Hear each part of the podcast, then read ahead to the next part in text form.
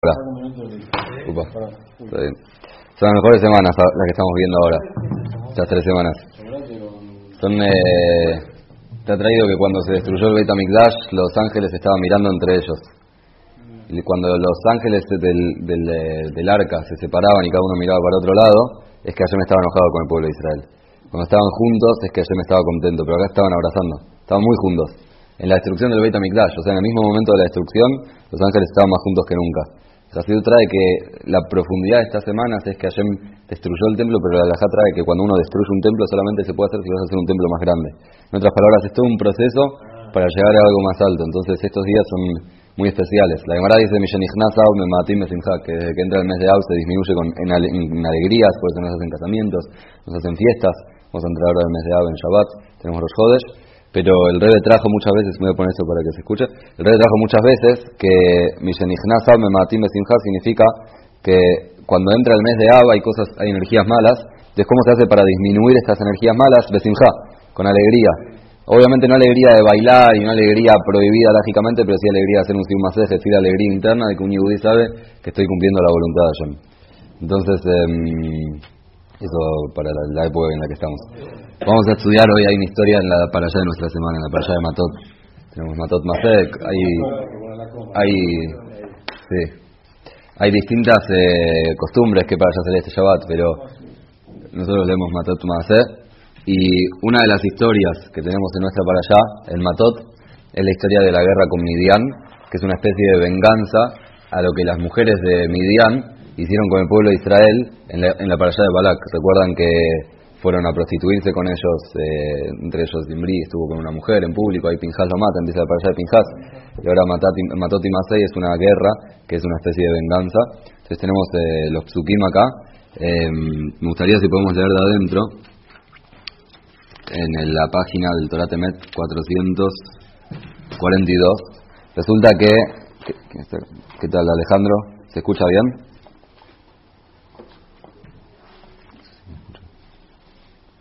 Ok, resulta que los, eh, los no se muere ningún soldado, que ahora vamos a ver al final, ellos quieren traer un corbán, un sacrificio como agradecimiento para mostrar a la, la, gratitud que tenían porque no se haya muerto ningún soldado en la guerra. Pero eh, un punto que, quiero que veamos es que cuando ellos eh, consiguen todos los utensilios y gente que secuestran y animales y todos los beneficios de la guerra, entonces eh, Acá aparecen las leyes de lo que se llama Agalat Kelim y Tvidat Kelim, las leyes de cayerizar utensilios.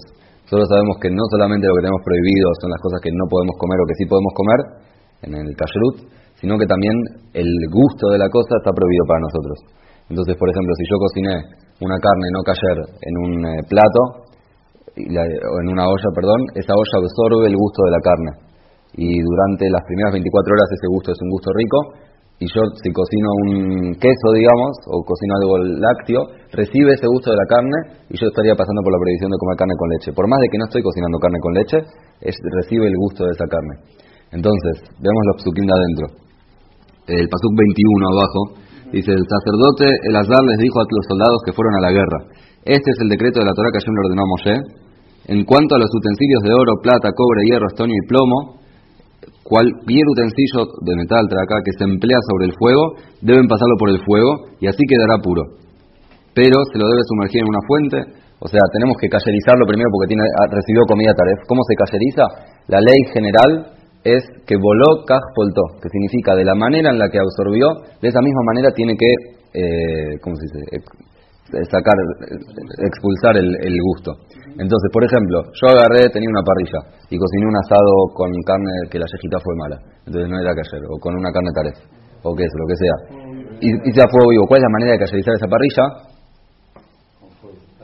Con el mismo fuego, de la misma manera que la que la o que la que la contaminé, la purifico. Entonces, para cayerizar una parrilla, alágicamente debería primero eh, limpiarla por, para que no queden pedacitos de carne ahí, pero lo que lo segunda cosa que hago es hacer un asado sin carne. Y ahí salió el, salió el gusto no caer y ya está, la puedo volver a usar. Si yo tenía una olla con la misma regla, porque acá sigue diciendo em, que los utensilios que no fueron utilizados sobre fuego alcanzarán solo con sumergirlos en una micro. Si yo agarré un plato y me serví una ensalada de pollo no cayer, una César con pollo, y tenía queso también, Entonces manché el plato con carne no cayer, con comida no cayer. ¿Cuál es, ¿Cuál es la manera de cayerizarlo? ¿En qué temperatura tuvo contacto esto con el plato? Supongamos que fue frío y se mojó, se, se manchó. Entonces la, manera de limpiarlo es agarrar un trapo con agua fría y lo limpio y ya está. Porque frío con frío va, va bien. Y después otra, una tercer, un tercer caso es agua. Si yo agarro una olla y dentro de esa olla cociné una comida no cayer, la, la herví, ¿cuál es mi manera de cayerizar esa olla? Con agua. De la misma manera, hiervo la olla hasta el final, algunos ponen una piedra muy caliente que desborde y ya está. Y esa, esa olla ya está cayendo. Es importante dejar pasar 24 horas desde la última vez que usé. ¿Cuándo son muy importantes estas alajot? ¿Cuándo es que más usamos? Y de hecho en el Yuhan Aruj están traídas en, ¿qué? En Pesach. Todas las alajot de Agalat Kelim, de cayerizar los utensilios, están traídos en pesas, porque en pesas, si no tenemos una cocina nueva, eh. Si bien es mejor tratar de tener una cocina nueva, pero podemos cayerizar. Y después está el tema de que si hay un utensilio que es un goy, hay que sumergirlo en una micro. Eso se llama Tevilat Kelim. Esas son las alajot que tenemos acá. Ahora, nosotros... Decime, no, pasa nada. Si hay un orden de, de Agalá y Tevilat. Sí, primero acá, acá dice primero Agalá, después Tevilat. ¿Sí? ¿Sí? Acá sí, o sea, primero cayerizalo, que el objeto no sea tarea, y después sumergilo. Ah, claro, primero tiene que cayer. Acá le dice, sí. A menos que sea un objeto nuevo. Si es nuevo, si es nuevo vas y lo sumergís. y ya está. Objeto, primero, primero cayerizalo. Pero esto es raro porque es, es, no, es, no es normal que vos le compres una vajilla usada, un goy. Por eso. Cuando uno una casa y, eh, ah, esto lo, lo, lo Sí. Pero también hay que ver si, por ejemplo, si estás alquilando así que le pertenece a otra persona, no es tuyo. El tema es cuando algo del Goy pasa a ser tuyo, ahí tenés que hacer la tevira. Eh, okay. O que nunca tuvo Bueno, sí, ahí también. Sí. Lo que quiero que veamos hoy, nosotros sabemos que la Torah tiene dos facetas. Tiene la, la llamada de la Torah y tiene el cuerpo de la Torah. Mucha gente toda su vida se centra en el cuerpo de la Torah. ¿Qué es lo que puedo hacer? ¿Qué es lo que no puedo hacer? El Yuhan Aruch me dice que voló todo, entonces cuando voy a cayerizar las ollas en pesas, todo pesas para mí pasa por si pongo más agua hirviendo, si pongo menos agua hirviendo, si le pregunté bien al rabo, si no pregunté si se viene a la si no. Y todo pesas para mí pasa, pasa a ser una, una, sí, una algo estresante. Y así como es con el kashrut, puede ser con todas las otras mitzvot. Con Shabbat, si dice, justo quiero contar algo entre entre paréntesis, que no tiene nada que ver con lo que estamos viendo, pero sí agrega el hilo me acuerdo una vez un rab mío me contó, un rab en Israel en la yeshiva, que era, es un rab que recibe muchas preguntas alágicas todo el tiempo. Y me contó que le llegó una pregunta del hermano de un Cohen que se quería casar con una mujer, pero el, el, el casamiento era al revés, la hermana se quería casar con alguien, pero la persona con la que se iba a casar no sabían si estaba casado. Había todo un tema, no recuerdo bien exacto, pero había todo un tema con los documentos. Entonces le fueron a hacer la pregunta y dijeron, necesitamos que salves el casamiento porque ya está puesta la jupa para mañana. Y él dijo que se empezó a fijar todos los libros de Alajá, la, la respuesta, cómo era, hasta que cerró los ojos un momento y se acordó una frase que trae el Gabón de Vina que dijo, la Torah tiene que ser, la Torah es para la vida, la Torah tiene que ser sencilla. El rey también muchas veces enfatizaba y decía, Torah Haim, la Torah es para la vida, la Torah no tiene que ser una enseñanza para la vida, la Torah no tiene que ser complicada. Entonces dijo, vamos a preguntar a la comunidad que él venía de Estados Unidos. Y a los 10 minutos había mandado un fax con el certificado de judeidad y había solucionado todo, en el sentido de que no es... Eh, o yo, uy, tengo, tengo, estoy organizando un Shabbat ahora este Shabbat y vamos a ir a un lugar que no hay Eru. Entonces yo ya estaba pensando en mi cabeza todo, las leyes, cómo vamos a hacer para sacar, para llevar cepillo de dientes al baño, para la comida. Era todo un lío y Shabbat iba a ser un lío. El rabo este me dijo, haz un Eru, agarraba unos palos, te explico cómo hacerlo, es muy simple, llevaba unos panes, los pones. Me explicó todo el Nusas, me dijo, haces el Eru y ya está. Y solucionás. La Torah tiene que ser simple y tiene que ser para la vida. Pero mucha gente se, se, enfoca en el detalle. ¿Cómo hago? Si hice, si no hice. Se enrosca, se enrosca en eso. Y eso muchas veces pasa porque nos olvidamos lo que hay atrás del detalle que es la Neyamá de la Torah, la parte profunda, el mensaje para, para, para, para nuestro día a día, para nosotros como personas. Entonces lo que quiero que veamos hoy son tres detalles en la Salahot de Agalat Kelim, de limpiar y cayerizar los utensilios, que cada una de estas tres Salahot nos puede dejar una enseñanza para nosotros en la vida. Entonces, em, vamos con la primera. ¿Se escucha bien en el Zoom? Sí.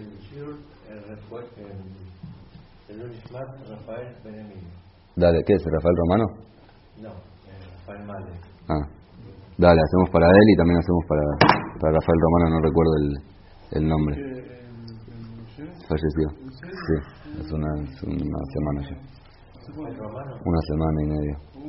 ¿El abuelo de, Matías? Sí, el papá de Víctor. tenía casi 99 años. Sadik muy grande. Todos los días. Sí. Casi 100 años, un año, un año y pico. Ahora cumplían 99. Sí. Entonces hacemos el Irun Ishmat para ellos y que sea al revés que el Irun que la llama baje al mundo con Mashiach y los tengamos acá. El primer detalle que podemos eh, aprender de la salajot de, de, de cayerizar los, los eh, utensilios que tenemos en nuestra paralla esta mitzvah. Nos, vamos a decir, el mensaje es lo de adentro cuenta. Muchas veces pensamos, bueno, tengo la olla, la cociné carne taref, le paso el trapito y ya está, no me hinches, déjame ir a comer al restaurante tranquilo, no importa que pusieron la olla recién, que se sacaron, lo de adentro no importa, lo que importa es cómo se va afuera. Afuera se ve una olla linda, limpia, plateada, ya está, puedo comer con esta olla. El primer detalle que nos enseña esta alajá es lo de adentro cuenta, lo de adentro es importante, no podemos dejar las, las cosas como están. Maíz con el eh, que contaba el, el Resulta que había una persona que, que tenía un eh, aprendiz que era cocinero. Los dos eran cocineros. Se le estaba enseñando a cocinar y hay un plato que se llama kishkesh que hacen tipo el intestino de la vaca. Entonces eh, le enseñó cómo cocinarlo, todos los detalles, cómo condimentarlo. Fue, armó un kishke para toda la familia y probaron entonces el kishke y estaba horrible. Estaba un asco, lo escupían, lo tiraban, nadie lo quería comer. ¿Qué pasó? Resulta que, el, que le empezaron a chequear qué era lo que había hecho, le dijo, pusiste este condimento y prendiste el horno así, dice, todo, todo lo que me dijiste. Dijo, pero pará, ¿limpiaste lo adentro del intestino antes de cocinarlo? Uy, morí, dejé, dejé eso adentro. Entonces a veces estamos constantemente, me hizo parecido con el rey Marash, le preguntaron cómo puede ser que ustedes los hasidí hacen tefilá lento y se concentran en cada palabra, no sé si lo contamos acá, se concentran en cada palabra y se fijan en cada detalle de la tefilá. Imagínate que te están tirando piedras y estás en un, andando a caballo con una carroza, vas a correr, rápido para que no te tiren más piedras. Y el rey Marash le dijo, tenés razón, pero si, si el ladrón que está tirando piedras está dentro de la carroza, no sirve que corra más rápido. En otras palabras, si el problema lo tengo adentro, correr más rápido y escaparme no me va a cambiar nada, porque, claro, cuando yo pienso, el, no, se va a solucionar el problema más adelante, más adelante voy a poder estar tranquilo, no es mentira, porque si no lo puedo sacar de adentro mío, me va a acompañar acá, allá, en Israel, en Argentina, donde sea que esté. Entonces, eh, el primer punto que nos enseña es eso, que, el, que lo de adentro cambia. Hay una mm, hay un pasuk que dice el rey Shlomo, José Shivto Sonebno, que significa el que no, habla de un palo para pegar, en ese momento era la manera que, educaban los padres, pero el que no reta, el que no castiga a su hijo, lo odia. Así dice el rey Shlomo. Cuando vemos una persona que nosotros queremos, no podemos decir como, está, bueno, lo de afuera parece lindo, lo de afuera está bien, la relación parece, ya está, me quedo con lo de afuera. Cuando nos importa una persona de verdad, le vamos a criticar las cosas que no nos gustan. Por eso a los hijos los retamos, los retan, los padres. No, la mayoría piensa de... Sí.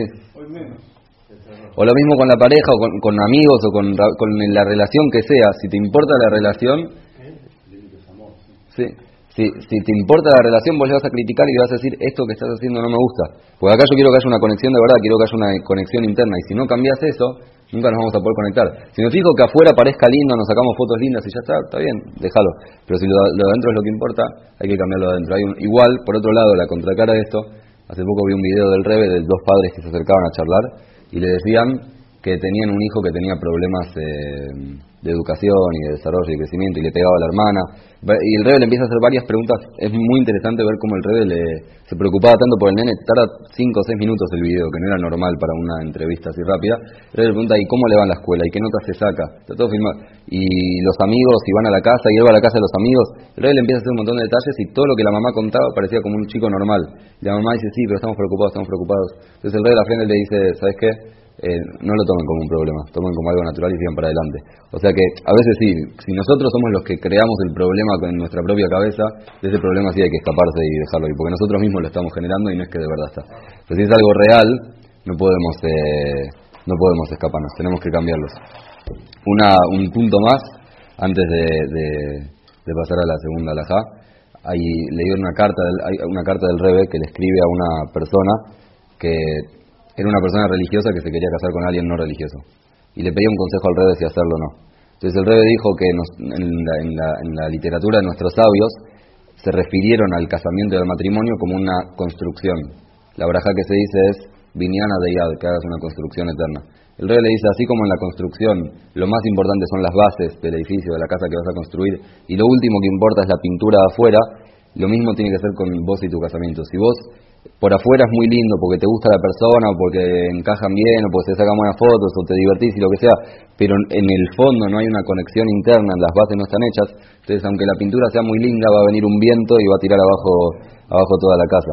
Entonces, eh, de vuelta, lo que estábamos diciendo de verlo de adentro, ver, lo de adentro importa, lo de adentro cambia. No dejar las cosas como están y pensar que, que porque que parezca bien. También esto se puede usar para medir el éxito que uno tiene. Una persona puede medir el éxito, por ejemplo, de un menor que uno está criando, educando. Se puede medir si se saca mejores notas, si es igual al resto de los amigos, si hace las cosas bien, o en el trabajo, lo que sea. Si el, éxito lo puedo medir por cómo se ve por afuera, o el éxito lo puedo medir por cómo fue por adentro. Quizás no gané tanta plata en el trabajo, pero sí me pasó de encontrarme con varias personas, empleados, clientes, eh, proveedores y quizás hace un año les hablaba mal, les gritaba, les respondía mal y ahora los trato bien y con uno logré ponerte filín y con uno charlé y bueno, no gané tanta plata al final del mes, pero para mí mi trabajo este mes fue un éxito, pues yo como persona logré mejorar, porque lo que me fijo es lo de adentro y lo que me fijo no es, y no, no al revés, no lo de afuera. Esta es la primera, em, la primera laja. Segunda, segundo aspecto que tenemos dentro de la, vamos de tres, el segundo aspecto que tenemos dentro de las leyes de callarizar los utensilios es que la, no, si bien la olla o el plato o la vajilla o el cubierto recibe gusto no cayer, eso no significa que ya está, que está para siempre así. Hay excepciones, con utensilios de barro que, la la trae, algunos dicen que con vidrio, pero en la mayoría de los casos, todos los materiales que habla cara para allá, la alhaja es que uno podría cayerizar el, el utensilio. Y el punto para esto es, se puede cambiar porque una persona haya recibido mal gusto, porque una persona haya tenido una experiencia, una educación o una relación con alguien que lo haya, que lo haya perjudicado, lo haya dejado mal parado, no significa que siempre soy así. Eh, la persona tiene que creer en el cambio. Hay una historia, hay una pregunta que preguntan los maestros jasídicos con los meraglim, los espías. Resulta que, que Hashem castiga a los espías y dice al pueblo Israel entero que ustedes se van a quedar en el desierto acá. ¿Esto en qué año fue de la travesía? ¿Recuerdan? ¿Qué año? Sí. Y cuando salieron de 40 años de... Al principio, al revés, al principio. Al principio, toda la Torah entera es un año y medio desde la salida de Mitzrayim y el año 39-40. Hay un lapso de 37 años, 38 años que la Torah saltea, que no, no sabemos qué, qué pasó ahí. Vienen los Meraglim 38, 39 años después, perdón, vienen los Meraglim el primer año, pasan 38 años y se fue el Zuma y ahí volvió. Pasan 38 años y los Meraglim no pueden entrar a Israel. ¿Qué pasó con la Teyubá en la historia de los, de los Meraglim? Hashem decretó, ustedes no pueden entrar a Israel. Y, listo, y se queda así. ¿Por qué? ¿Qué, qué? Dejalos hacer Teyubá, dejalos... Pablo, ¿qué decís? Sí. ¿Preguntas algo? Sí, no, de los Meraglim. ¿Cómo, puede ser que no se acepte la Teyubá de ellos? No es que no se acepten ellos tienen un castigo por esa acción que tuvieron. A ver,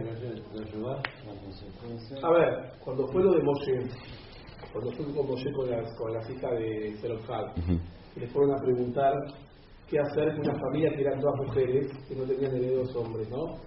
¿Qué pasó con Moshe? ¿Sabía la respuesta o no? No, se olvidó, dice Rashi. Ah. Dice, se olvidó, ¿cómo se olvidó? ¿Moshe no se había la Torah? Dice, creo que lo dice Rashi, ¿por qué se olvidó?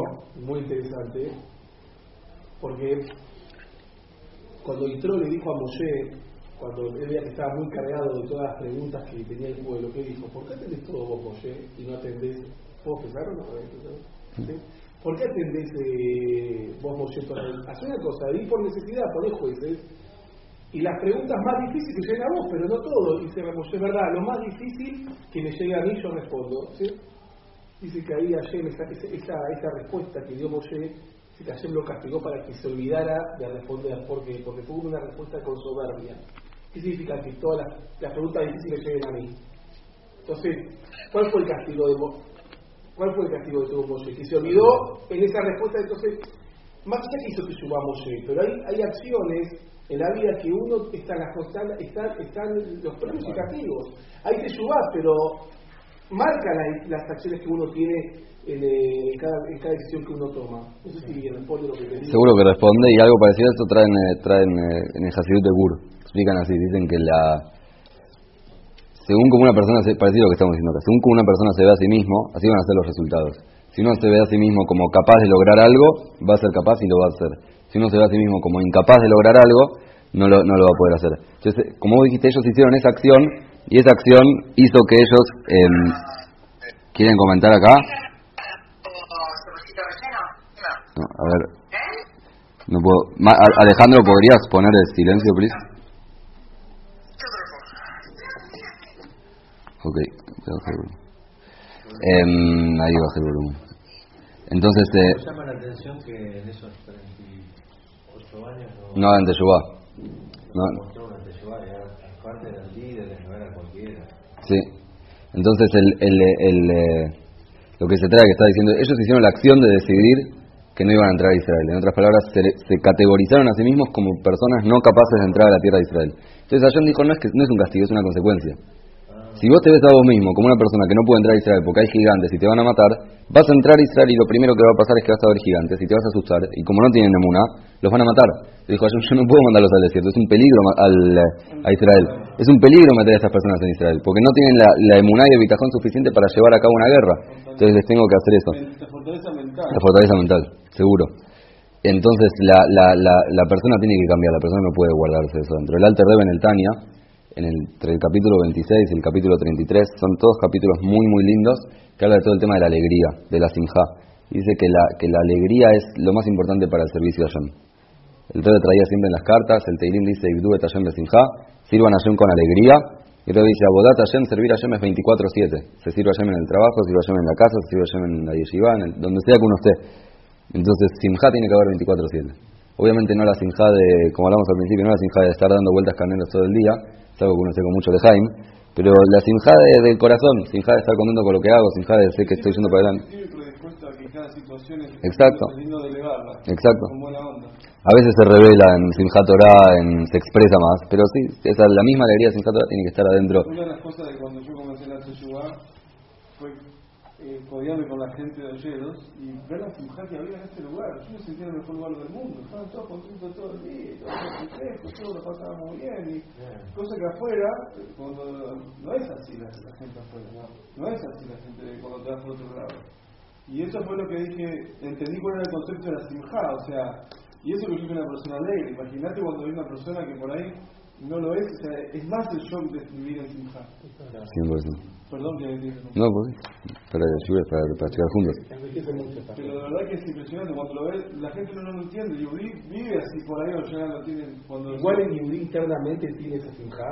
Nada más que algunos están más eh, como que están tapadas. tapadas.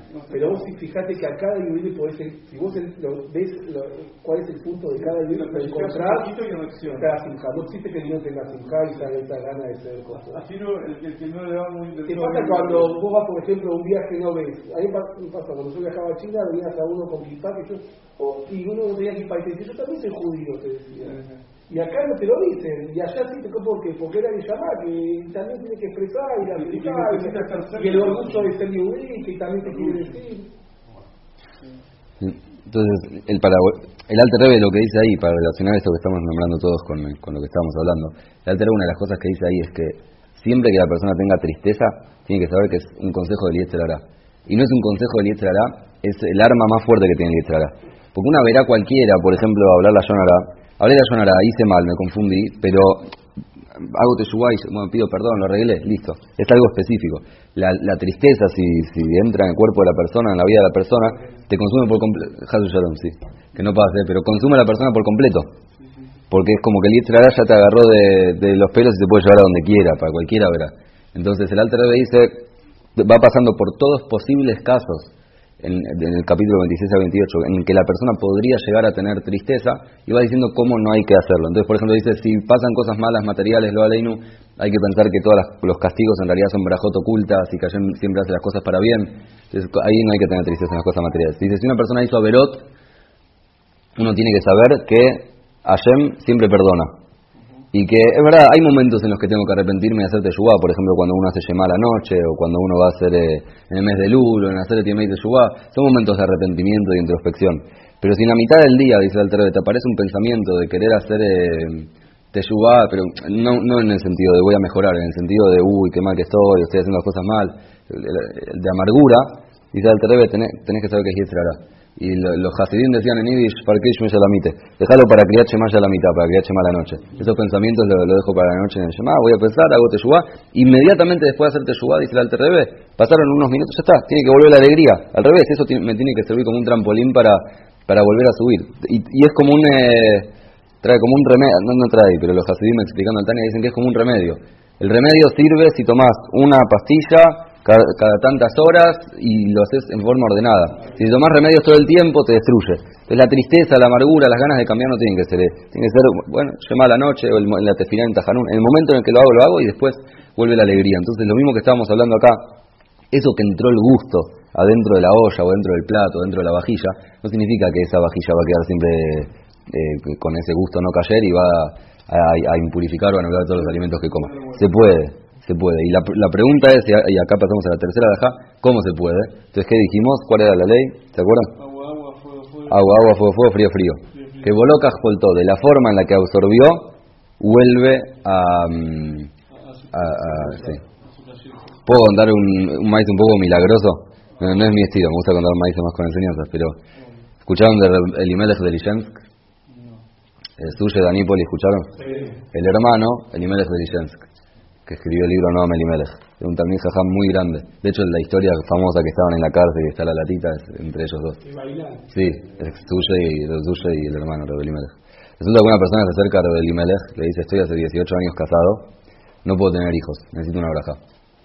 Entonces le dijo, mira, está escrito eh, en los libros que cuando una persona, la, ayer manda las brajos todo el tiempo, pero si una persona está amargo, no puede, esa braja, o está triste, esa braja, hay, energías malas que a veces como que bloquean la braja. ¿Se acuerdan que hace unas clases vimos el ejemplo de Levi de dicho que dice que es como la luz del sol que viene y la luz tiene todos los colores, pero depende del material, o sea, acá se refleja la luz roja también, pero expresa el color marrón, entonces depende, depende de lo que uno expresa, es la braja que uno va, a expresar.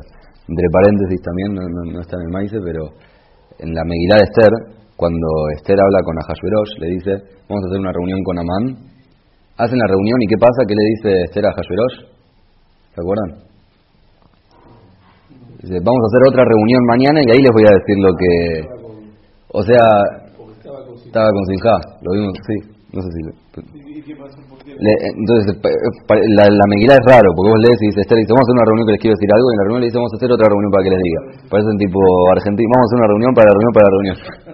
Entonces, eh, el punto es que ese día Amán estaba muy contento porque el rey le dijo, vamos a, eh, ¿qué, si, ¿qué harías, cómo recompensarías a alguien como el rey? Amán estaba con alegría y dice que fue a su casa y le mostró a su familia todo lo que tenía y su riqueza. Entonces Esther lo vio que estaba con alegría y dijo, si Amán está con alegría es muy peligroso. Tiene alegría, me va, tiene mucha energía, no puedo, no puedo hacer algo en contra de él. Al otro día, ¿qué pasa? Amán lo saca a pasear a Mordejai y ese día para Amán es un desastre. Amán está triste, Amán está cabizbajo. Entonces Esther dice, ahora es el momento para, para atacar a Amán. O sea, vemos hasta cuánto el estado de ánimo de una persona puede afectar a las brajot o a lo opuesto que una persona recibe. Ahora, volvamos a nuestro maíz. La persona acerca a Elimelech le dice, hace 18 años no puedo tener, estoy casado, no puedo tener hijos. Pero Elimelech le dice, ¿alguna vez hiciste enojar a alguien y no le pediste perdón?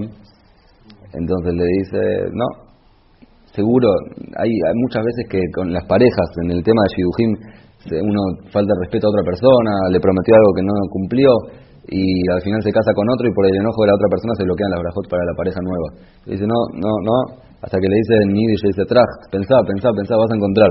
Entonces el tipo ese le dice, sí, cuando era chico, pero es una pavada, cuando era chico había una nena eran mellizos, nosotros siempre jugábamos, un chico y una chica, siempre jugábamos entre los tres y siempre me, cargaban a mí que yo iba a ser el marido de... de, tenía, eran, éramos nenes y siempre nos hinchaban que íbamos a ser el marido y mujer. Resulta que una vez nos subimos un árbol a jugar y ella me dijo, ¿te querés casar conmigo? Y yo le dije, bueno, dale. Ahora, ¿qué pasó? Pasaron los años, crecieron y se olvidaron de ese maíz. Y el, el señor este le dice a Rebelimeles, le dice, ya está, es una pavada. Entonces Rebelimeles le dice, quiero que pidas perdón a esta chica. ¿Y de dónde la encuentro? Ya pasan un montón de años. Le dice, anda a Broad. Anda a Broad es como que le digan a alguien, anda a Buenos Aires a buscar. Me acuerdo en Israel, tipo, siempre me, me encontraba alguien que le decía soy argentino, ah, yo tengo un primo en Chile, lo conoces. Hay miles y miles de judíos, pero bueno, le dice, anda a Brod, anda a Brod es como andar a la ciudad más grande que está cerca de usted, donde ustedes vivían, ahí te la vas a encontrar. Pero el rebe dijo, él fue, y fue al mercado de Brod. Resulta que en un momento se larga a llover y todos, como muchas personas, se amuchan abajo de un, eh, de un techo. Y él ve como un codo que lo está molestando, entonces se corre para el costado y escucha una voz que le dice, ¿todavía te seguís escapando de mí? ¿Quién era? Era la, la chica. Entonces la ve y le dice, wow, le dice, te quiero decir algo, vine especialmente, le cuenta todo el maestro con el rebelimer, es un milagro que te encuentre acá, vine especialmente para pedirte perdón. Quiero que me perdones porque yo te prometí y no hice. La chica le dice, te perdono. Y se, se fue caminando y desapareció. Volviendo a, su ciudad, no sé si vivía en Lichens como Rebelimer, pero volviendo a su ciudad, decide pasar por el Stettel donde vivían ellos de chiquitos y estaba el hermano de la chica. Y los va, los saluda, eran amigos también de chicos, y le dice, mirá, justo todo el milagro, le cuenta, fui, me encontré a tu hermana. Y dice, ¿qué estás diciendo?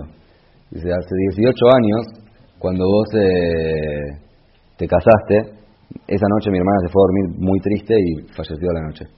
Mi hermana no, no está más en este mundo. No sé qué fue lo que viste. Entonces todo el maíz es que Rebelimelech hizo este milagro para bajar la llamada de esta mujer unos minutos al mundo para que él pueda pedirle perdón. Pero ¿qué, qué, qué queremos traer con esto? Que Bolocas poltó, de la manera en la que el utensilio recibe, es como se cayeriza, como dijimos, fuego, fuego, agua, agua, frío, frío, significa que para una persona poder deshacerse de un problema, como dice el Rambam, la teyubá correcta es cuando uno pasa por la misma situación que uno vivió antes y ahora está dispuesto a actuar de otra manera.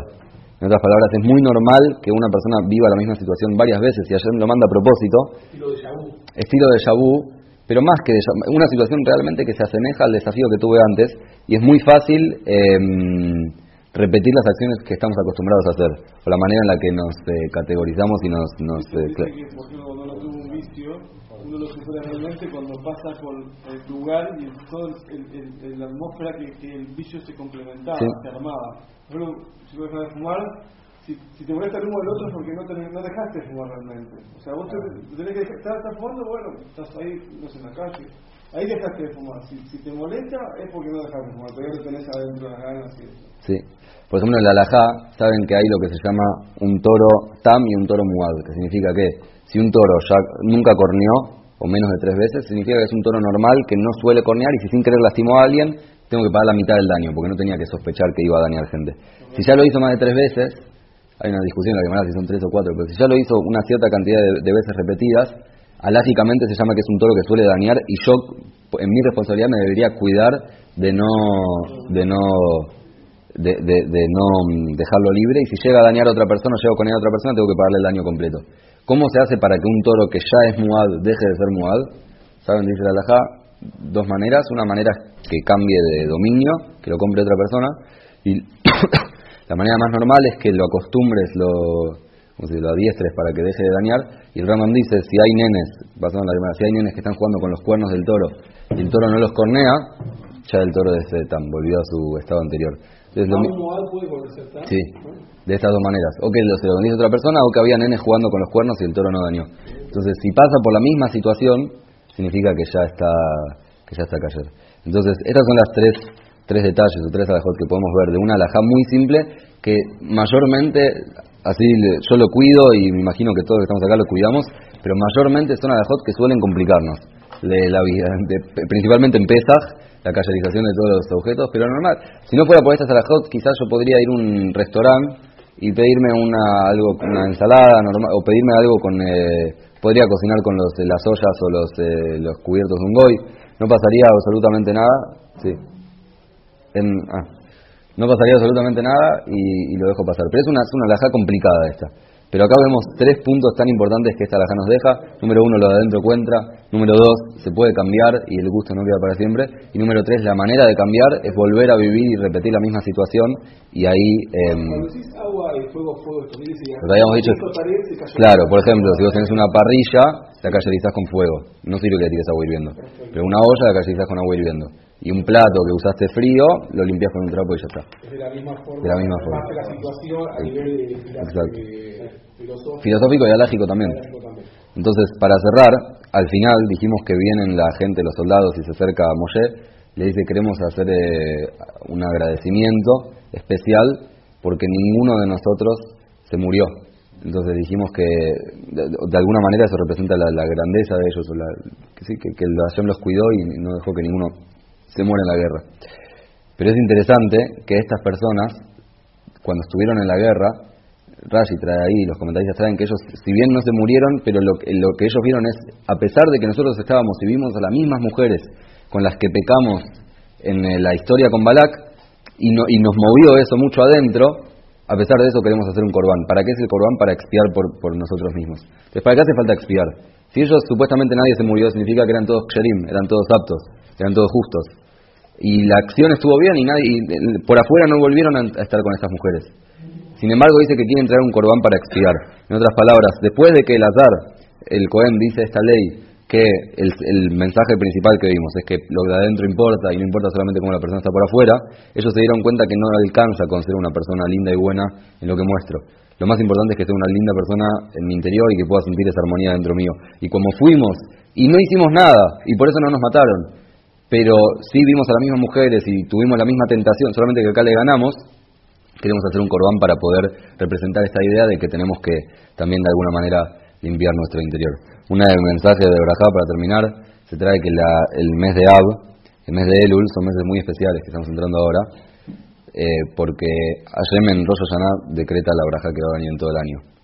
Sin embargo, nosotros hacemos tefilá todos los días y pedimos pareja en un refer. ¿Para qué hacemos tefilá? Si Hashem ya decretó todo en Rosh Hashanah, ¿qué tengo que hacer tefilá? O Birkat Kohanim. Entonces Hasidut explica que la braja puede quedar trabada en el Shamain si la persona no hizo lo correcto para bajar esa, esa braja. En Rosh Hashanah la decreta, pero en el año uno tiene que ir bajándola. Puede pasar que hasta ahora toda la braja que tenía no bajó, se quedó trabada. Se sabe y Elul son dos meses que tenemos que aprovechar cada día, cada tefilá, cada momento. Los dos meses que estamos entrando ahora son dos meses que hay que aprovechar cada momento porque toda la braja que este año no, o que vino oculta o que todavía quedó trabada en el Shamain, son meses que tenemos que aprovechar para, para bajarla acá al mundo y aprovechar al 100% de todo lo que Hashem me- nos dejó en, en Rosh Hashanah. ¿Cómo? Aves del mes anterior a Elul. No, digo que como quedan los últimos meses, como quedan los últimos meses, entonces puede ser que hay que aprovechar ahora los últimos días del año. Estamos eh, entrando a fin de año, entonces hay que aprovechar cada momento para, para bajar esta, esta braja que está quedando. Shkoyach.